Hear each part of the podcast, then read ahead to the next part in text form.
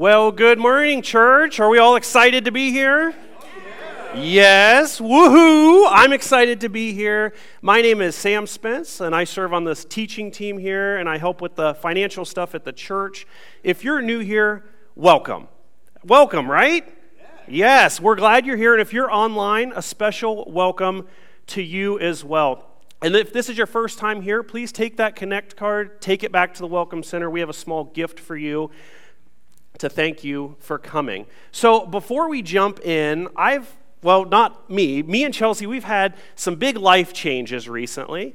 Um, and, and, I wanted to thank you guys. Um, we welcomed our daughter into this world about 18 days ago, and we've got a picture we'll throw up on the screen.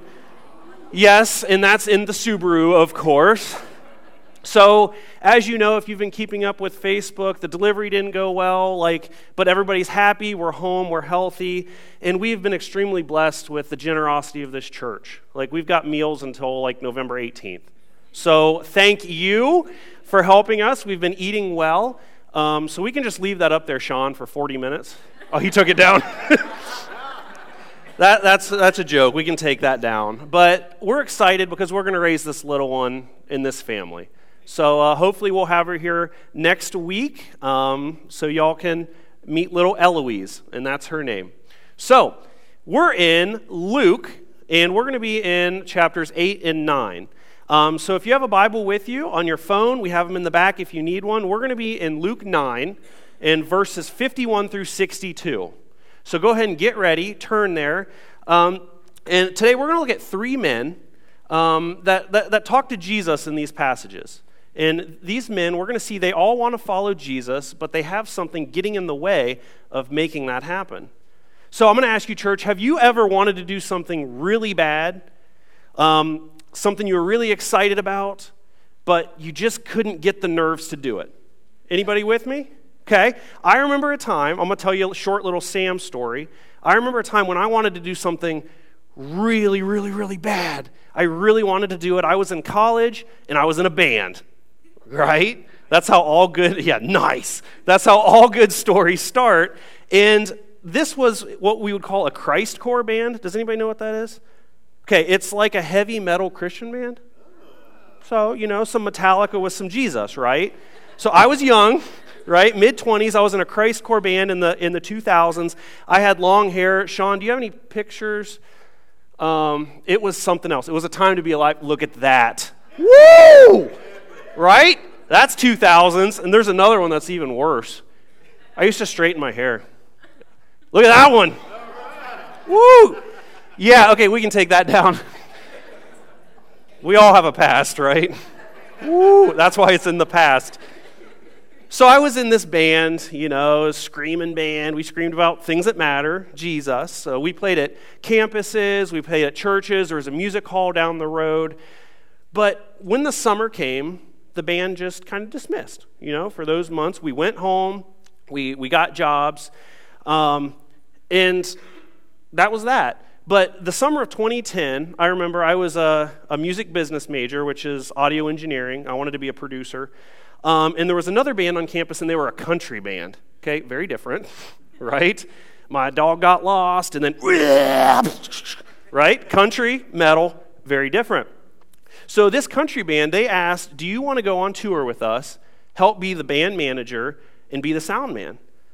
And like I said, my, that was my degree. I wanted to do that someday. So I was really excited because who doesn't want to go on a three month long American tour as a college student, right? Living the rock star dream. I had the hair already. But, but there's a big problem. Okay, number one, I had no money, right? Number two, I had no savings. Again, no money.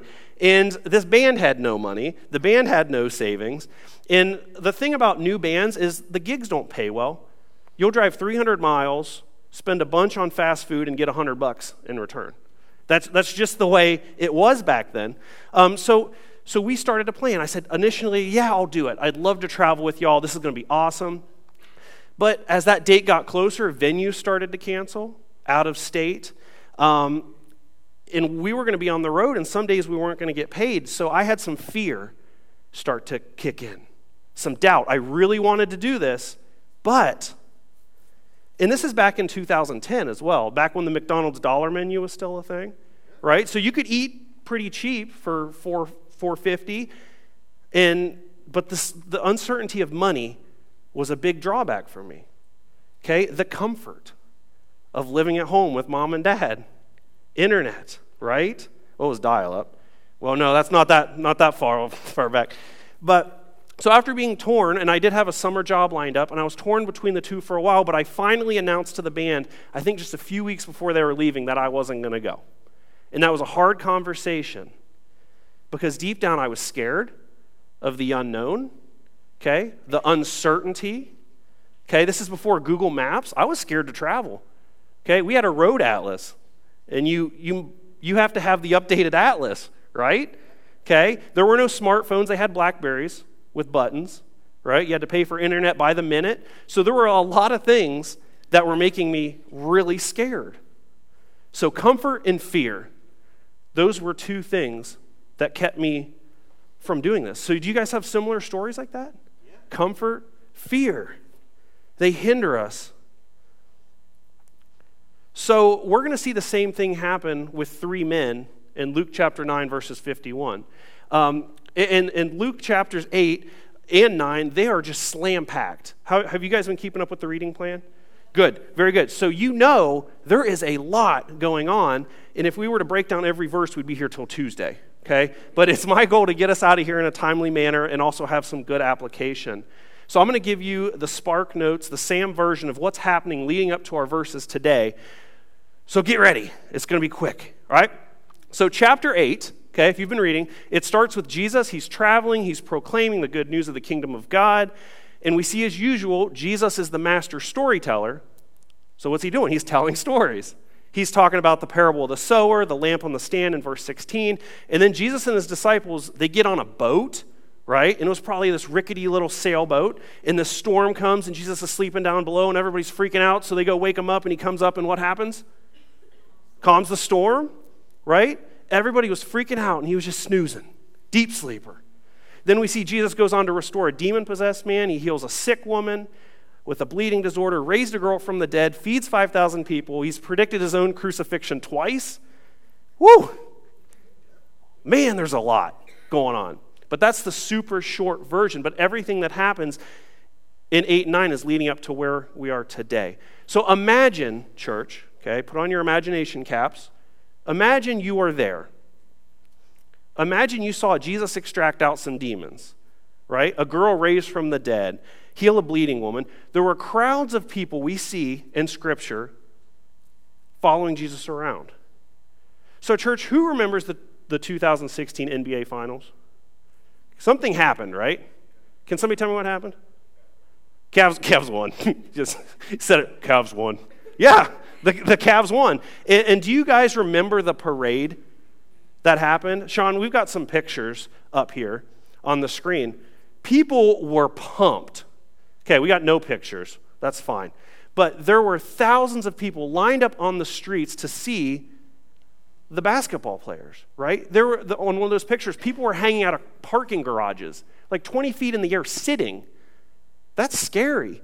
They wanted to see what was going on. And, in church, this is the energy that's happening here in Scripture. You have a people that are seeing miracles happen. They want to see this Jesus. They're doing whatever they can. So picture this with what we're talking about today. There is an energy, church, just like there was in Cleveland that day. There was 5,000 people that were fed. Whew. Okay, we got some more to go. We ready? All right, so we're going to pick up in verse 51, um, and there's something else I want to talk about before we jump in. So let's, let's read this. As the time approached for him to be taken up to heaven, Jesus resolutely set out for Jerusalem. In church, this is a big moment in the gospel. Okay, we've got the crowds, we've got the energy, but this is where Jesus sets his eyes towards Jerusalem. So he's starting towards that journey to the cross.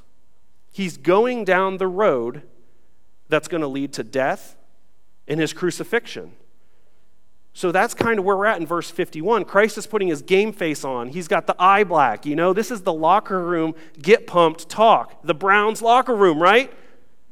That was a joke. right? We'll maybe pick another team, like the Bills, right? Everybody's getting pumped. We're going to do this. It's time to go. But Jesus, he's not distracted by the crowds of people. He's got his eyes on the prize. Okay? Jesus knows what he must do. Now, that's the trajectory of Christ while on this road. He's on a mission. And then we're going to pick up in verses 52, 50, we'll start at 52 and go to 57 here. And it says, And he sent messengers ahead, and, and this is Jesus, um, who, who went to a Samaritan village to get things ready for him. So Jesus is sending people out. But the people there did not welcome him because he was heading for Jerusalem. When the disciple James and John saw this, they asked, Lord, do you want us to call down fire from heaven and destroy him? Okay, we'll come back to this, right? It's like, calm down. But Jesus turned and rebuked them. Then he and his disciples went to another village. I love that. Verses 54 and 55. You know, Jesus names them James and John, the sons of thunder, right? The sons of fire. Lord, do you want us to call down fire? Do you want to make a medium well? Right? Like the steak? You barbecue. Like, whoa, boys. Whoa, James and John, right? Bible's not a boring book, church, right? We're talking about real people, real emotions. They were fired up. So, guy says, calm down, James and John. I know it happened at Mount Carmel, right? But it's not happening here. Let the fire thing go. And this is setting us up to the meat of what we're calling the meat of the morning, okay? And this is the people that Jesus encounters on the road. And we're going to read in 57 and 58 the first man we see. So remember, we're on a mission. Jesus has set his eyes towards Jerusalem, and there's some conversations that happen along the road. So it says, As they were walking along the road, a man said to him, I will follow you wherever you go. Okay? Awesome. Eh, but then Jesus replies, Foxes have dens and birds have nests, but the Son of Man has nowhere to lay his head. So, this first man we see, Jesus didn't pick him out of this crowd, right? Or, or call to him and say, Hey, come follow me. We have a dude that just voluntarily walks up to Jesus and says, Hey, I want to follow you. Okay? I want to learn more about you. And, and look at Jesus' response here in 58. Okay? Jesus didn't say, Awesome, man, right? He didn't say, Here, come on, let me introduce you to the Fire Brothers, right? James and John, sons of thunder. You know, this is Peter, my right hand man. Like, come on, like, welcome to the crew. Like, he didn't respond that way. And I believe there's significance in this wording because we read the same thing in Matthew 8 with almost the exact same verbiage. And, church, there's something here we're going to learn this morning. And what we see is Jesus sees straight through these three men. And not like x ray vision, right? He sees straight to their heart. He looks at their motives for why they want to follow him. So Jesus says to this first man, He says, Are you sure you want to follow me? Are you sure about that? Do you understand what you're committing to? Let me explain what it cost to follow me. Following me is a life of rejection. There's no security, no comfort, no prestigious reputation. So this man, he, he's probably like, whoa, right? Never mind. Because Jesus just confronted his biggest security or insecurity, which was security. So Jesus is telling this man that Jesus himself he's rejected. He's an outcast. He has no place to lay his head. To be a follower of Christ is to be willing to have no other home than Christ himself. So, we're going to have an illustration here in a moment that involves some mouse traps, um, and, and, we're going to have some fun. Um, so, if you guys that are helping with the illustration, you want to come up here with Pastor Tim, that would be awesome. So, this first man, we're going to call him a student, okay? We'll see if I have my slide up here. If you have notes, uh, write this down. This will be helpful for, for later. Okay, this first man we see in Scripture, we're calling him a student because he wanted to know more, but he didn't want to actually follow Jesus. Okay, number one, because things got uncomfortable and things got hard. He wanted to learn about Jesus, but and do it in a comfortable setting, in a classroom setting. In church, we have another fill in. Because Christ is not just a teacher you learn from, he's the God you follow. So you have to do both. You have to learn like a student, But until you choose to follow him with your life, you'll only be a student. We are called to be a follower, not a student, church. So, are we all ready? We're, get, we're getting there. Somebody's getting blindfolded. So, if uh, Chuck, Jenny, and Sandy, if you want to come over here and kind of stand here in the back. Drew, are you really blindfolded? Can you see? I. Hey, hey, Drew. he can't. Whoa. All right, he's getting ready. So what we got up here, um, I think Drew knows what's happening. Is we have a a rug with lots of set mouse traps, and we've got Chuck. Chuck, who are you representing today? Comfort. Chuck is comfort. We've got Sandy, who's what? Fear. Fear. And Jenny, who are you? Control. Woo! Those are some big ones, right? So, what we're going to do is Drew is going to, with the help of Tim in a moment, walk through this maze of live mousetraps, only listening to Tim's voice. Can you hear me, Drew? Okay, he can hear him. That's important. And while he's listening to Tim's voice, we are going to hear from fear, comfort, and control at the same time. At the same time. Yeah, you're just going to read it. So is, is my mic on now? All right, cool. All right, So- so, All right, so Drew, you're going to listen to my voice, ignore all these crazies behind you, okay? All right, and do exactly what I say, and hopefully I'll get my rights and lefts the right way. Or You you're should've gonna get flip-flops. Okay, so lift your left foot and straight, straight forward. Yep, keep going, keep going. All right, right foot up, right foot up. Uh, no, no, no, no, up, up, up. It would be easier. A little to your right. Do it. You don't want to get More to your right. Oh no. Okay, step forward with your step forward with your right foot. There you go. Down, all the way down. Lift your left foot. Straight, straight. Lift it up. Lift it up. Straight. Stop right there. Foot down. No. All right, keep right foot up. Big step. Big step. There you go. Down. All right. Left foot up, just a little bit, not all the way. Right there. Down. And then your uh, what foot is that? Left foot. Up high, big step, big step, and all the way over. And you made it, all the way up. Thank you. You all can have a seat. Give Drew another round of applause. All right, you Good job, Drew.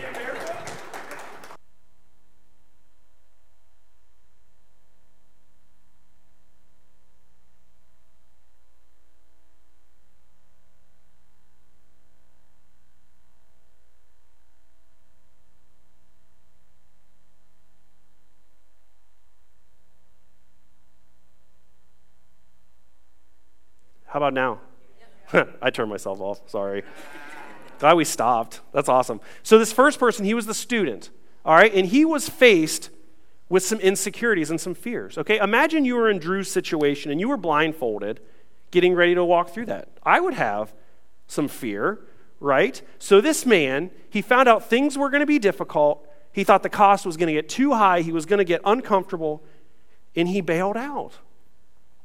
And, we all know in life we're going to encounter mousetraps, right? That, that's just a fact. Like maybe it's a health battle, losing a loved one, a, a relationship that has ended. And, and guys, there's spiritual mousetraps that pop up. And, and maybe for you, you're called to do something, but maybe it seems countercultural, right? Maybe God's calling you to be a voice in an area that makes you uncomfortable.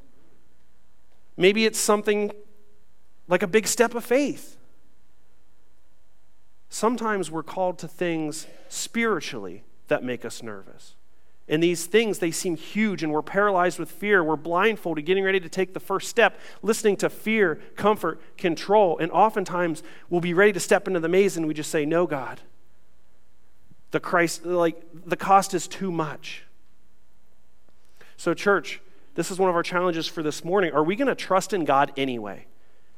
When we are confronted in those tough situations, right? maybe your boss is acting like a huge jerk and you just want to tell him, right? Are we going to take a deep voice and follow God through that sticky situation? Are we going to listen to God's voice like Drew was listening to Tim and let him guide us safely through these mousetraps?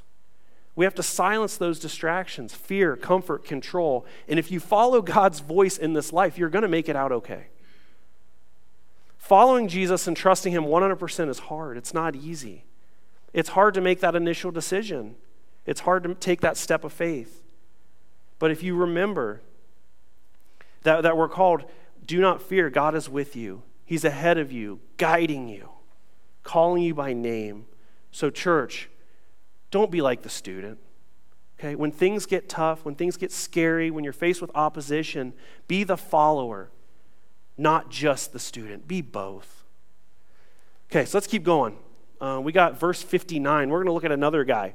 So let's read this. He said to another man, Follow me. Okay, so God's calling out. Um, but he replied, Lord, first let me go and bury my father. Jesus said to him, Let the dead bury their own dead, but you go and proclaim the kingdom of God. So Jesus says, Follow me. But this guy says, Lord, let me first go and bury my father. And Jesus said to him, Let the dead bury their own dead. In church, what we see here is we're going to call this guy the good guy. Okay, if you're taking notes, write this down. Because for me, I'll be honest, I had trouble with this one on a couple of levels. Okay, this is Sam being honest. Um, and, and the first thought I had when reading this at just surface level is how can dead people bury dead people? Right? Are there zombies aren't real? Okay, but what we're seeing here, okay, that's not the case at all. This isn't what Jesus is talking about. He, he's using one of his favorite metaphors through, in the Bible, and we see other times in Scripture um, that Jesus uses death and life to talk about when someone is still under the penalty of sins, they are separated from God, therefore spiritually dead. You with me? Perfect. Very good. But when Christ saves you, when you receive that gift of salvation, you are saved from death, saved from your sin, you are reconciled with God, therefore alive or in new life. That is what is being talked about here. So, to review, dead apart from God, living in sin, alive to be reconciled in God. So, the gospel says you were dead in sin, but alive with new life when you received Jesus in this salvation. So, this is what he's saying right here. He's saying, let the spiritually dead deal with their priorities. Okay, that, that's what he's saying. Um, and then he goes on to say, You who are alive, okay, those of you that are in me, you should have new priorities. Okay? Um, you should have more important concerns than things of this world. And the number one priority is proclaiming the kingdom of God. Okay? That's what he's saying here. But still, church, I'm being honest, this still feels a little cold when we read it. Okay? I mean, can't this guy go and bury his dad? Right? Isn't that itself a God honoring act? Because to me, when reading this, it certainly felt that way.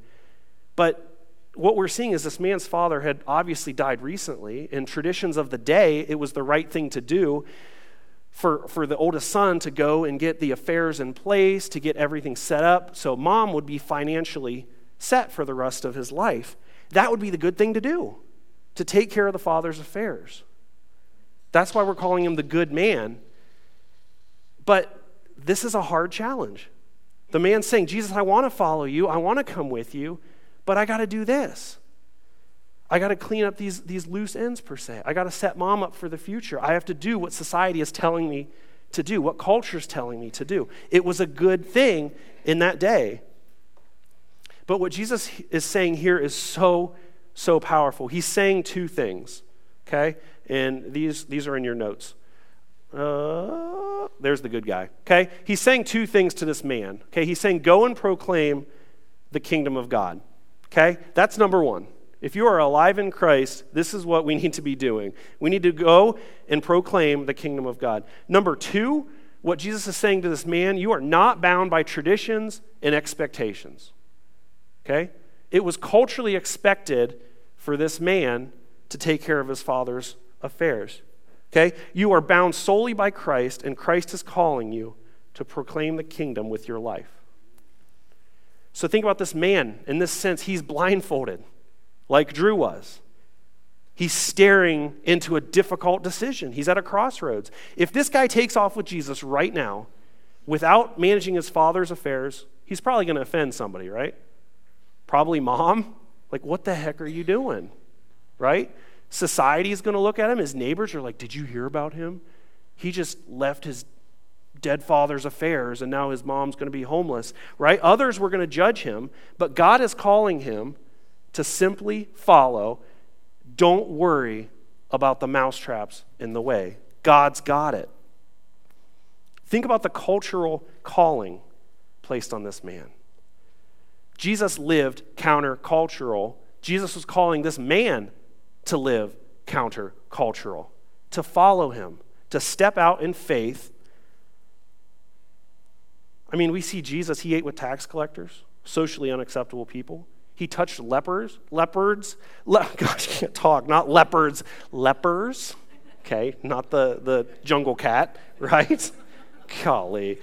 Woo! We see Jesus elevating women when society was oppressing them. Church, the list goes on. All right? We are talking about a man that was countercultural and so much to the point they wanted to kill him for it. Okay? The Son of Man has nowhere to lay his head. We just talked about this. The gospel is countercultural, church. If you are sticking to the gospel, if you are living like Jesus, you're going to offend people because it's going to be different than society. You're going to live different than how culture tells you you should live. Church, you're going to you can jeopardize some really close relationships in your life if you are a true follower of Jesus. Maybe family. In church, why do we act surprised when this happens? Because we see Jesus offended people in the way he lived. Jesus never sinned, he was on mission. So I think, church, we need to be ready to expect this. Okay, if you can take something away from this morning, just have that um, to remember. Jesus Christ was opposed on this earth to the point of death, yet he never sinned. So when you follow Jesus, you blindly follow him sometimes through these difficult mazes. There's mousetraps going off around you, fears in your ear, comforts in your other ear. But, church, we've said it before from this stage. When you're worried, when you're stepping out in faith, obedience is your job, outcome is God. God's. That's it. Okay? Obedience is your part, outcome is God's. In, in church, I want to be honest. I'm going to say this as nice as I can. Okay? If your day to day life as a Christian is pretty chill, and I mean not many people have problems with you or they're at ease, I guess you want to say, with your Christianity. Okay, this is Sam being blunt, but with love you may want to reconsider what type of Christianity you're practicing. Do you get what I'm saying? If everybody's at ease with what you're teaching, what you're doing, what you're saying, you may want to rethink what kind of Christianity you're projecting, you're practicing, you're preaching to those around you. Because we see the gospel is straight offensive. In, in, in church, we know this about the gospel. Truth is not a license to offend people, right? Okay, because we know the truth, because we live counterculture, we don't go and picket sign others. We don't say turn or burn, right? There's churches that do that. We don't live offensively. Okay, and living counterculturally is not an excuse to live offensively. We have to live graciously, humbly, devoted followers of Jesus. And we have Jesus as a model. Okay, Jesus showed us how to love sinners okay, to love those around us that don't yet know him. We need to eat, okay? There's a lot of things that happen at the dinner table. We need to eat with socially unacceptable people, the outcast, the homeless, the poor in spirit. You know, you may get flack from your other Christian friends. They may say, Why are you hanging out with them? Just let it roll off your back. Listen to God's voice, okay? Form friendships. Then and only then will you have influence, church, because it's grace and truth. Okay, you have to have both. So back to this man. He was a good man.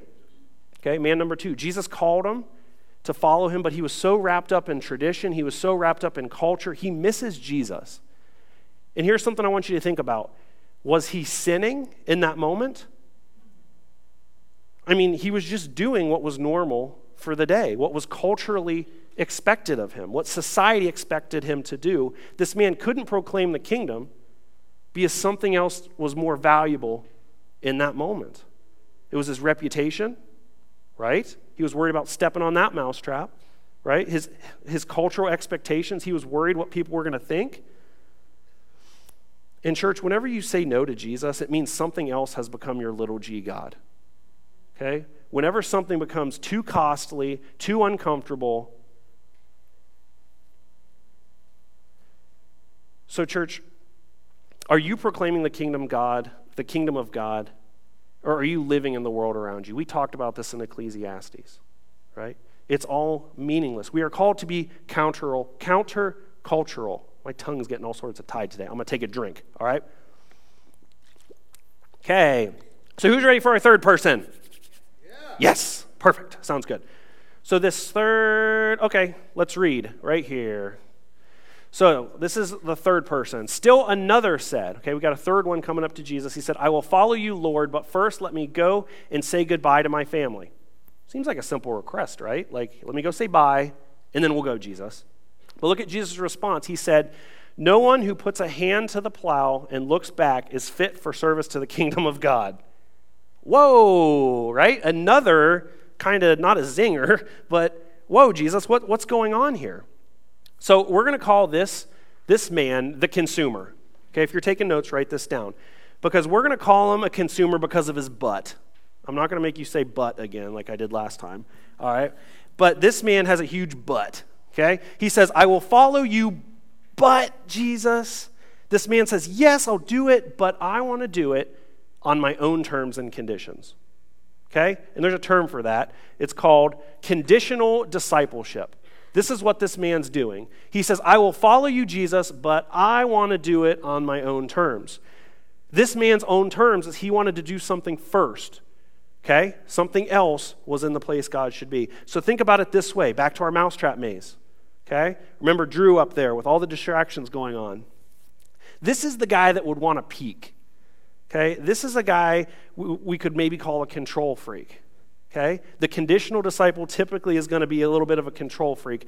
Or maybe I want to see a little bit, God, show me a little bit before I take that first step. I want to make sure my foot doesn't hit any traps. Okay? This guy's struggling with control. He's saying, I, I would follow you, Jesus. I would do that, God. But man, I, I don't really have the time. Could we do it quicker? Could we start tomorrow? You know, could I go to the bank and take out some money? Um, I, I want to do it like I totally would, but like things are tight. I can't do that right now. Like the list goes on. Okay? This is the but guy, right? He says, but Jesus. And look at this response to this consumer. Jesus responds, uh, again, in an agricultural context, um, which everyone would have understood in that day. He says, if you put your hand to the plow and you look backwards, you're going to do what, church? What's it say? You're going to plow a crooked line. Okay, I'm going to give you an analogy for the city folk. Okay, you can't look at the road and your phone at the same time. Right? Or here's another one you can't watch the Browns game and talk to your wife or girlfriend. Right? So, what he's saying, you cannot live two lives simultaneously. You can't live in the old life. You can't be looking back and then live a new life. Jesus is saying he doesn't want a conditional relationship with you. He wants you 100%. He doesn't want you looking back, living two lives. And we have a jealous God who wants to be number one in your life. Church, you, you simply can't hang on to an old life and still live a new life in Christ. It's conflicting. Until that old life is dead, you cannot truly live in Christ. So, this man, this consumer, he wanted control. I mean, I'll admit, I'll be the first person to admit, I'm a control freak. We got any other control freaks in the house? Yes, a bunch of honest control freaks, right? Fantastic. And control is so hard to give to God because you have to give something up. You have to take that first step in obedience. You have to fully commit. And it is so hard for us control freaks to do. God wants 100% of you. In church, here's what, ha- what happens. I've seen people I've seen people follow or try to follow Jesus halfway. They try to have one foot in life, one foot in death. And, um, but, church, when you live like this, you're going to start stepping on mousetraps. When you live like this, you're saying, God, I'm following you, but that's enough. I want to try to do it from here. Snack, right? Like, whoo, God, I need you again. Come back, God. Tell me what to do. And then you take another step and you're like, whoo, Things are good. I'm going to go over here. Snap! You're like, ah! Right? God, come, come, come, come, come. So often, the conditional disciple will do this. When things are good, you don't need God. When things are bad, oh God, I need you. Right? I'm super guilty of this. This is what the conditional follower of Jesus does. They try to keep control. They give God some, they take it back. They give God back a little more, then they take it back. But, church, we see Jesus is saying it's, it's either Christ or it's you. So, who is it? Because we see only the person that releases full control of their life to Jesus finds the freedom, finds the joy that's in Christ Jesus. The halfway Christian life is miserable. So don't be a consumer or a conditional disciple. Don't but God. We are called to be 100% followers of Christ. So, church, as we kind of go to the end, we got some more fun stuff to work through. Let's review. Okay, we had man number one, which was what? The student. Good. Number two? Good guy. Number three? Fantastic. So, church, all three of these men, they were called by God to abandon attachment to this world. Okay, again, we, we, our messages build on each other, if you've noticed. We talked about this in Ecclesiastes. We know what the things of the world are, and Jesus is calling against those things. They're, they're counter-cultural things. All three of these men, they, they were attached to the world in some capacity. And Jesus saw straight through them, straight to the heart. He knew it right away, and he confronted, confronted them. And what we'll call these this morning – they are.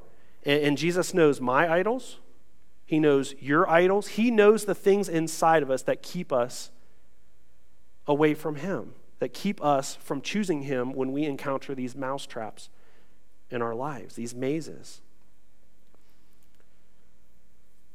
So, the second guy, um, the, the first guy, we, we read that his idols were knowledge and security, right? Those two things kept him from following Jesus. The second guy, we called the good guy, his idols were fear, okay? Mainly the fear of other people, what they would think of him, the fear of what his family would say. Like, traditionally, this is what we did. Like, in society, like, he was so concerned about what other people would think and afraid, he decided the cost was too great. His idols were control, maybe a little bit of pride, tradition. Same with the third guy. And, what's crazy is these idols, like stability, uh, tradition, family, they can be good things, right? Here's where the, the message gets really tricky for us to think about. Because these things in themselves, family is not necessarily sinful, right? Like, um, they're, they're good things. But I got another fill in for you. This one is like a kick in the gut for me, just being honest. When a good thing conflicts with a God thing, it becomes a bad thing. Oof, that gets me every time. So, church, what do you, what do, you do with that? Right? Because all of us this morning, we have a decision we need to make about this. When a good thing conflicts with a bad thing, or, oh my goodness, Woo! Wake up, Sam. When a good thing conflicts with a God thing, it becomes a bad thing. So, our challenge today, church, as we near the end of our time together, we need to honestly assess what are my idols? And specifically, what is keeping me from following Jesus 100%? Is it control? Is it fear? Is it comfort? What for you this morning is keeping you from blindfolding yourself into a mousetrap maze and listening to God's voice to lead you? What is it going to take for you? Are you like the student? Do you want to see more and know more before you commit? Or are you like the second man's where, where fear, others' opinions, and traditions are keeping you from following Jesus? And I have one more illustration um, before we, we pray and take a little salvation moment um, to think about this idea of following Jesus. So, those of you that have kids or that are around kids, kids like to jump off stuff, right? Yeah, kids love to jump off stuff. I remember when I was a kid, uh, my favorite thing to do was take off all the pillow cushions and play the floor is lava. Right? Anybody else do that? Yeah, it's awesome. I still play it, right? It's amazing. I love to jump off stuff. So, kids, they'll jump off rocks, they'll jump off couch cushions, but typically things that are pretty low to the ground, right? like a, a three year old's not going to jump off something crazy by themselves. But I have seen three to four year olds jump off some pretty sketchy stuff before. Okay? Stuff I might not would I might not jump off of, like 15 foot high dives into like 15 feet of water. I'm like, a three year old's gonna do that? What? We had one go off the blob at camp one time. I don't know how that happened. Woo, scary. But here's the thing, okay? Think about this. These kids, we'll say three to four year olds, they'll jump off little things on their own. But anytime it's bigger, okay, they get scared, right? We get scared in life in certain situations. But something to think about. What happens if you put a parent, a grandparent, a guardian down below? Let's say you're in the pool, your kid's on the high dive, and they're looking there and their knees are shaking, and they say, Mommy, will you catch me? Daddy, will you catch me? What happens when you say, Yep? Whee! Right? Whether you're looking or not, that kid is coming right? I've seen it before at the pool. Mom was distracted. She, they were in like waist deep, and she was holding a baby, and her kid was talking to her. She's like, "Yeah, yeah, yeah, honey," and the kid lands right on top of her, right? Because she wasn't paying attention. But she said those words, "I will catch you." Right? How many parents have experienced that before? Like your kid jumps off of something. Yes, you're like, "Whoa! Didn't expect that." But here's what we see Th- that simple phrase, I will catch you, I have you, you are mine, you are love. That is all it takes for that child to overcome fear.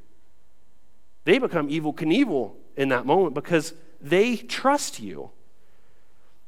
And we see throughout Scripture Jesus comparing our faith to a childlike faith. And, church, I think we need to do that here in following Jesus. You, these kids, when they're scared, they may close their eyes and jump. They may scream, and they're probably still afraid. But these, these kids, when they jump off of stuff and their parents down below, they have full faith in their parent that they're going to be okay, that they're going to provide for them, that they're going to love them. The same's true with God, church. We're, we're faced with moments where we're scared, our knees are knocking, we're like, I can't do it, I can't do it and we're listening to the things going on around in our head the fear, the comfort. But we need to stop and listen to God's voice and listen for Him to say, you know what, Sam? You can do this. I got you. I'm here for you. Right? The same's true. We need to have that childlike f- faith. When we get into these mousetrap mazes, we need to say, you know what? I'm not going to listen to this.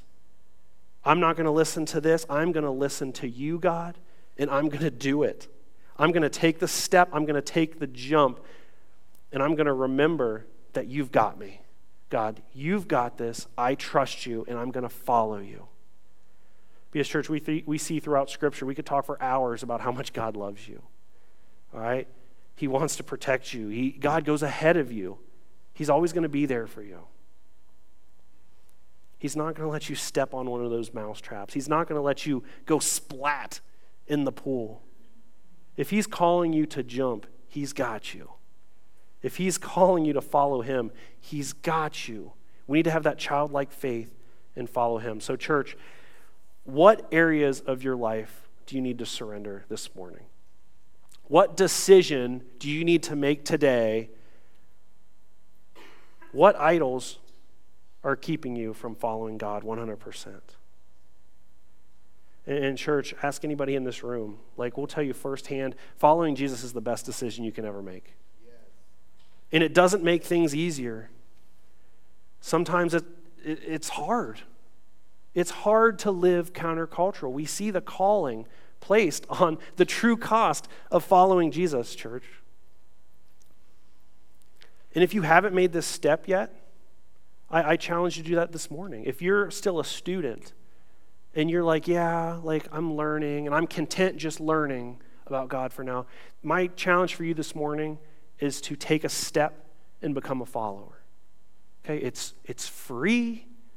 Um, and if you want to do that, we're going to pray in a moment. If you want to receive this gift of salvation, if you want to become a true follower of Jesus and move from a student who just knows about God to an actual follower, of God, to begin to let Him guide you, to hand over your idols, I want to take a moment and pray. Um, and if you're already a Christ follower and you want to affirm this as well, feel free to pray with us. We can go ahead and, and lower the lights, guys. Um, and, and again, if you have not accepted Jesus, this isn't a special prayer. These aren't special words from a special person. This is, this is coming from your heart. Okay, so if you want Jesus today, let's, let's bow our heads and pray this or pray something like this. Just, just pray, Dear Jesus, I know that I'm a sinner God, I know I fall short daily. God, I know I can't earn and I don't deserve this gift. God, I believe that you died for my sins and rose from the dead, and I invite you into my heart and into my life. God, I want to follow you 100%. I want to trust you, God. Please come into my life, fill me with your spirit as my Lord and Savior, Jesus. Amen, church. And, church, we know if you've prayed that prayer or your own version of that prayer from your heart, you have received that gift. My challenge for you now is to start to follow. Have that childlike faith. Trust in God. Church, that's it for this morning. Praise God, right? It's, it's my prayer that this morning spoke to you. Um, I, I hope you leave this morning feeling challenged. Um, so let's go ahead. We'll close in prayer, and Pastor Tim's going to come up, uh, talk to us for a few minutes before we can head on out. So, church, let, let's pray together. God, thank you for New Hope Church. God, I thank you for your word this morning. God, thank you um, for using me, um, allowing to speak your truth, God. Uh, I, I thank you for this beautiful day, this beautiful weather we're going to have, God. I thank you for protecting our church, Father. I thank you for good health. Please be with us all. Help us uh, get home safely. Um, and let all we do, say, and think today, God, honor you. It's in your name we pray. Amen.